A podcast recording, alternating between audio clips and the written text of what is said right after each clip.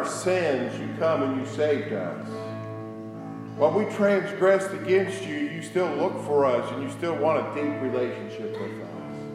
And as we come here today to uh, hear a Father's Day message, Lord, remind us, no matter what our earthly fathers are like, you are a great, great Father in heaven that loves us. And Lord, for this we are truly thankful. Amen. We can see it. When Benny first talked to me about church here today, man, you got a 9 o'clock service, you got an 11 o'clock service. Man, I got that whole two hours to preach or hour and a half to preach, and he just ruined it. So I had all of Luke 15 lined out, now we'll just go shorter. But no, I'm serious in that. Uh, with that is, uh, we are going to talk about Luke chapter 15. I don't think he has the scripture today, but we'll have that back later. And we're going to do 15, Luke chapter 15, verses 20 through 22. As you turn there, uh, but the whole chapter 15 is important. It runs to there. But first, let's talk about Father's Day real quick. Father's Day real quick.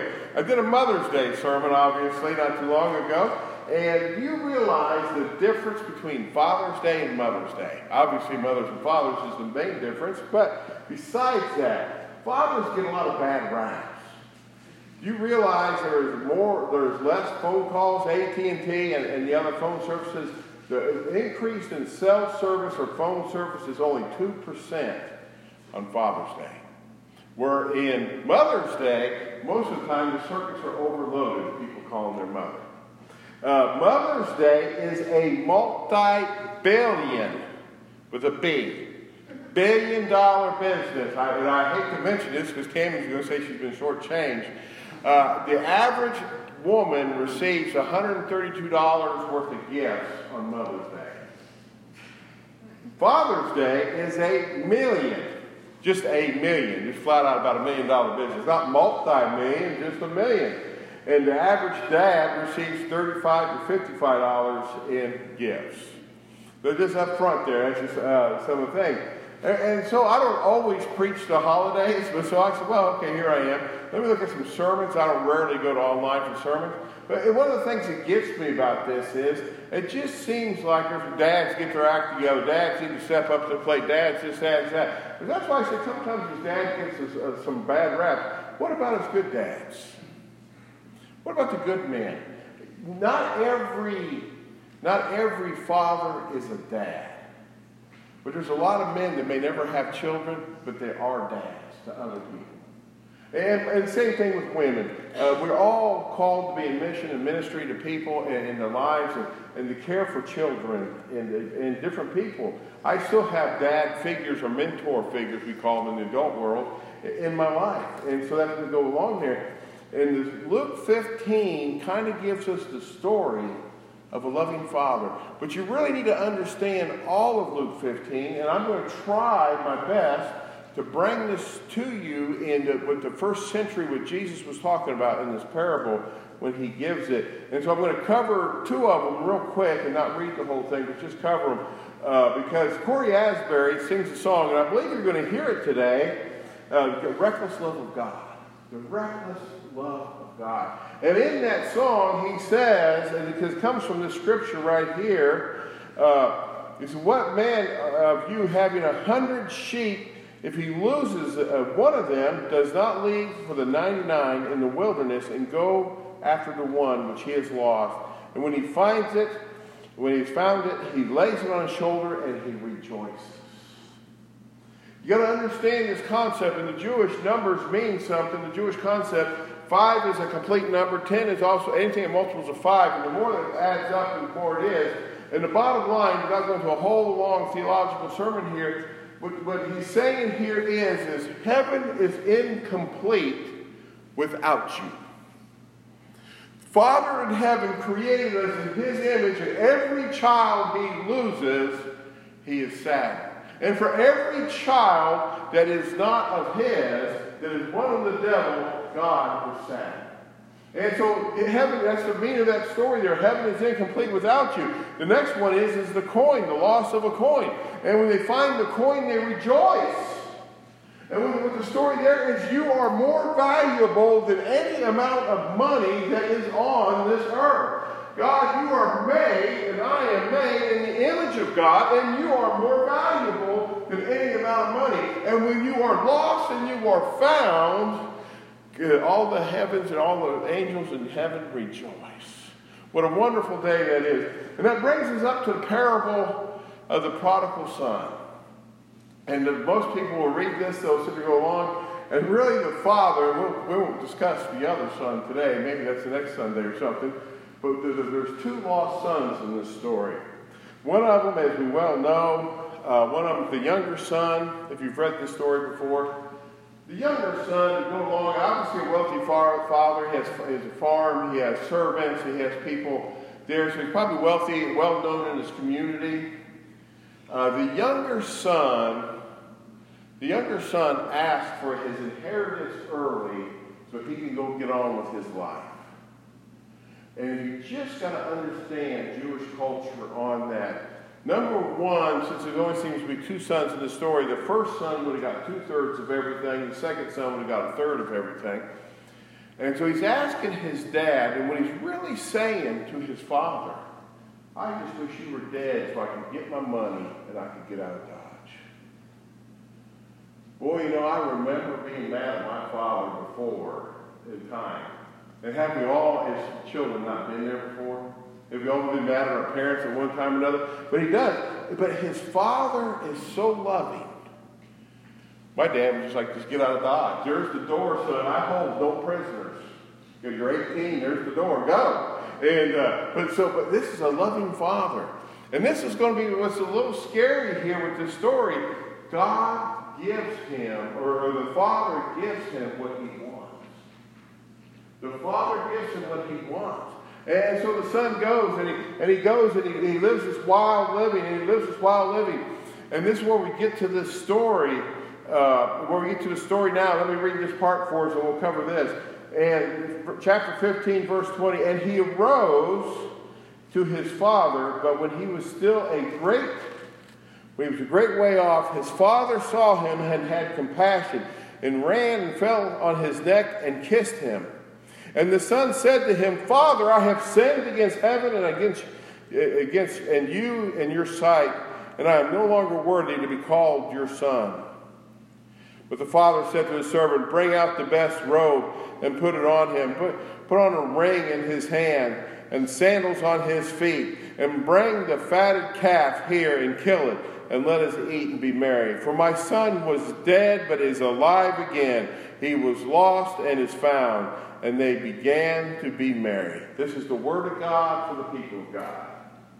Okay, this is the word of God for the people of God. And the congregation will say, Praise be to God. There we go. There we are. All right. Until you change one thing today. All right. I don't know. that, that's one thing learned in the Methodist Church. This story is important. The story is John Wesley's, all of his grace is put into this story. We see the son. What we know about the story is the father gives the son the money, the son goes and lives a wild living. He's coming back. What we don't see is the underwritten part of this story. When the father saw his son away off, it is told to us when we study this it is told to us that the father, as soon as the son left, the father never stopped looking for him. The father took all of his resources, gave it over to the oldest son. Him, and if we were to see a servant was with him, probably sat on the front porch day in and day out looking for his son.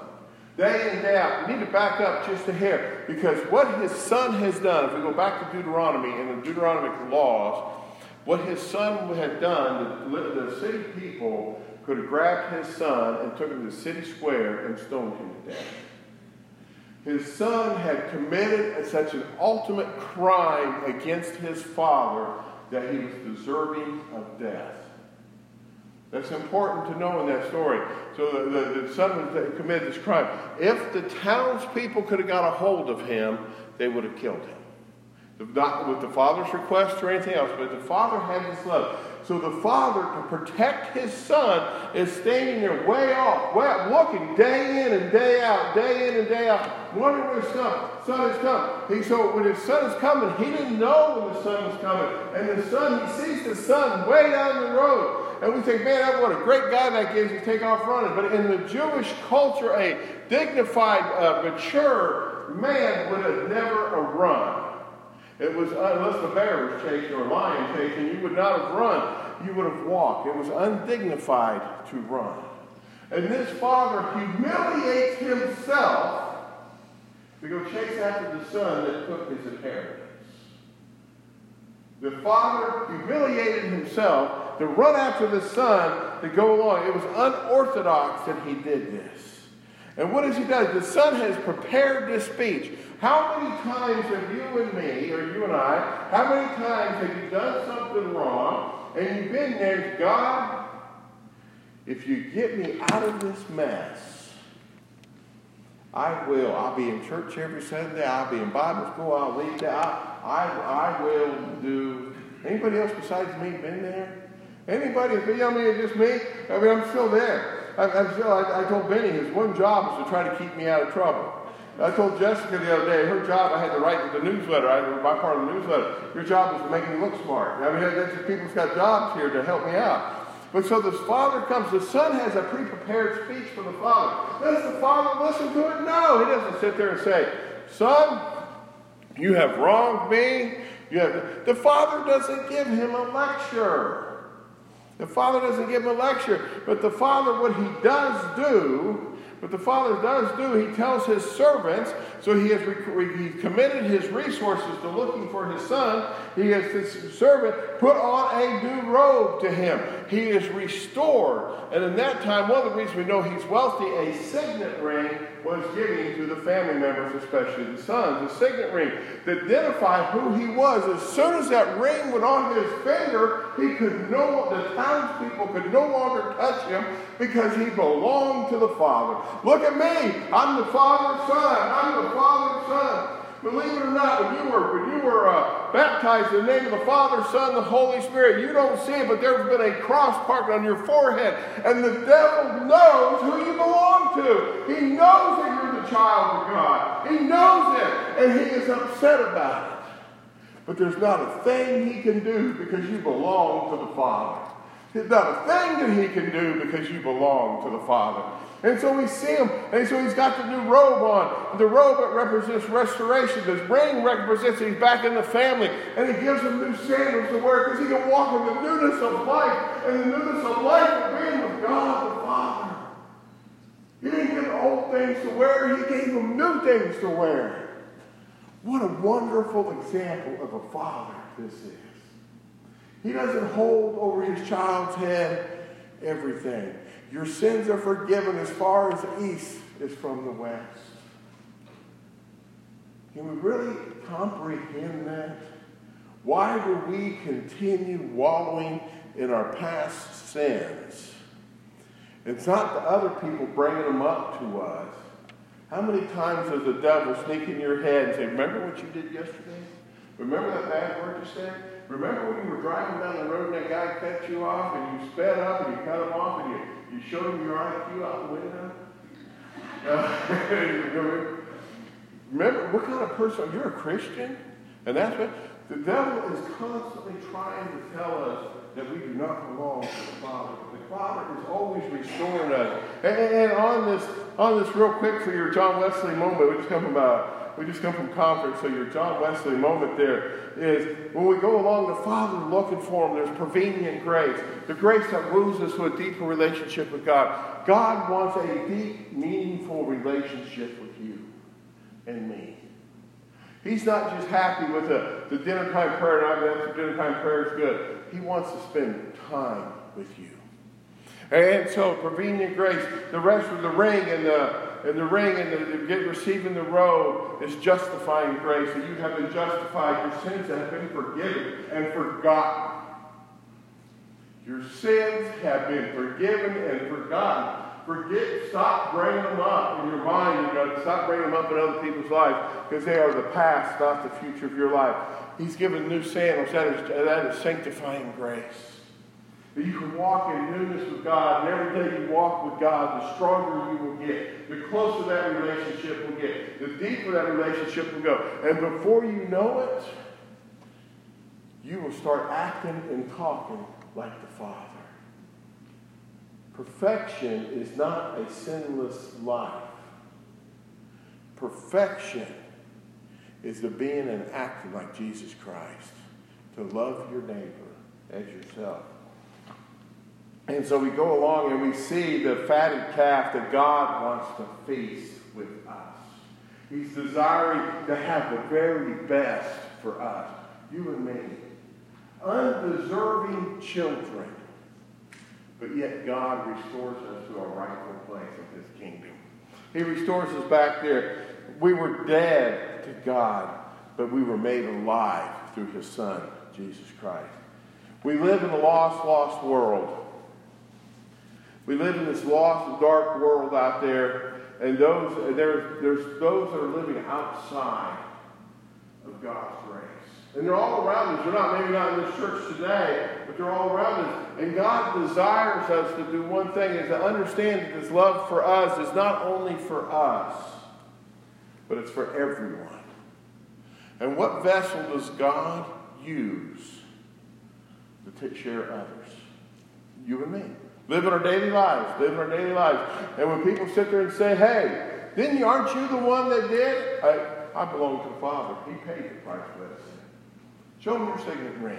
Show them your signet ring on that. And so we go along with that. The, the message we hear is today that the God the Father, God the Son, and God the Holy Spirit loves you.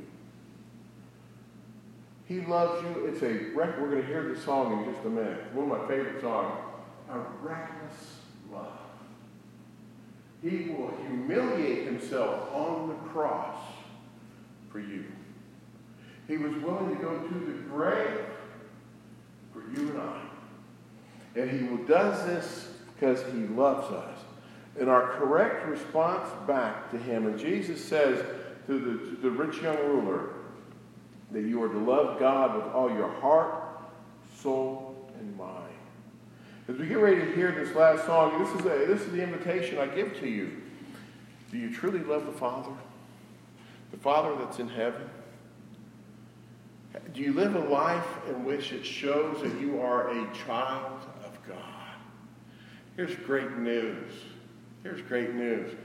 John tells, First John tells us, if you will earnestly repent of your sin, your sins are forgiven.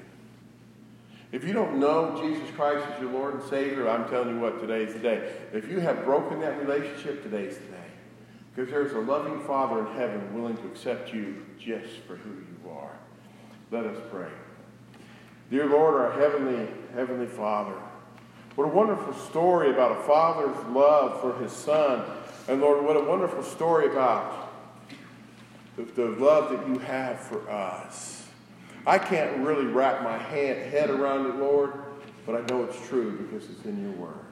And Lord, we just thank you for that word. Amen.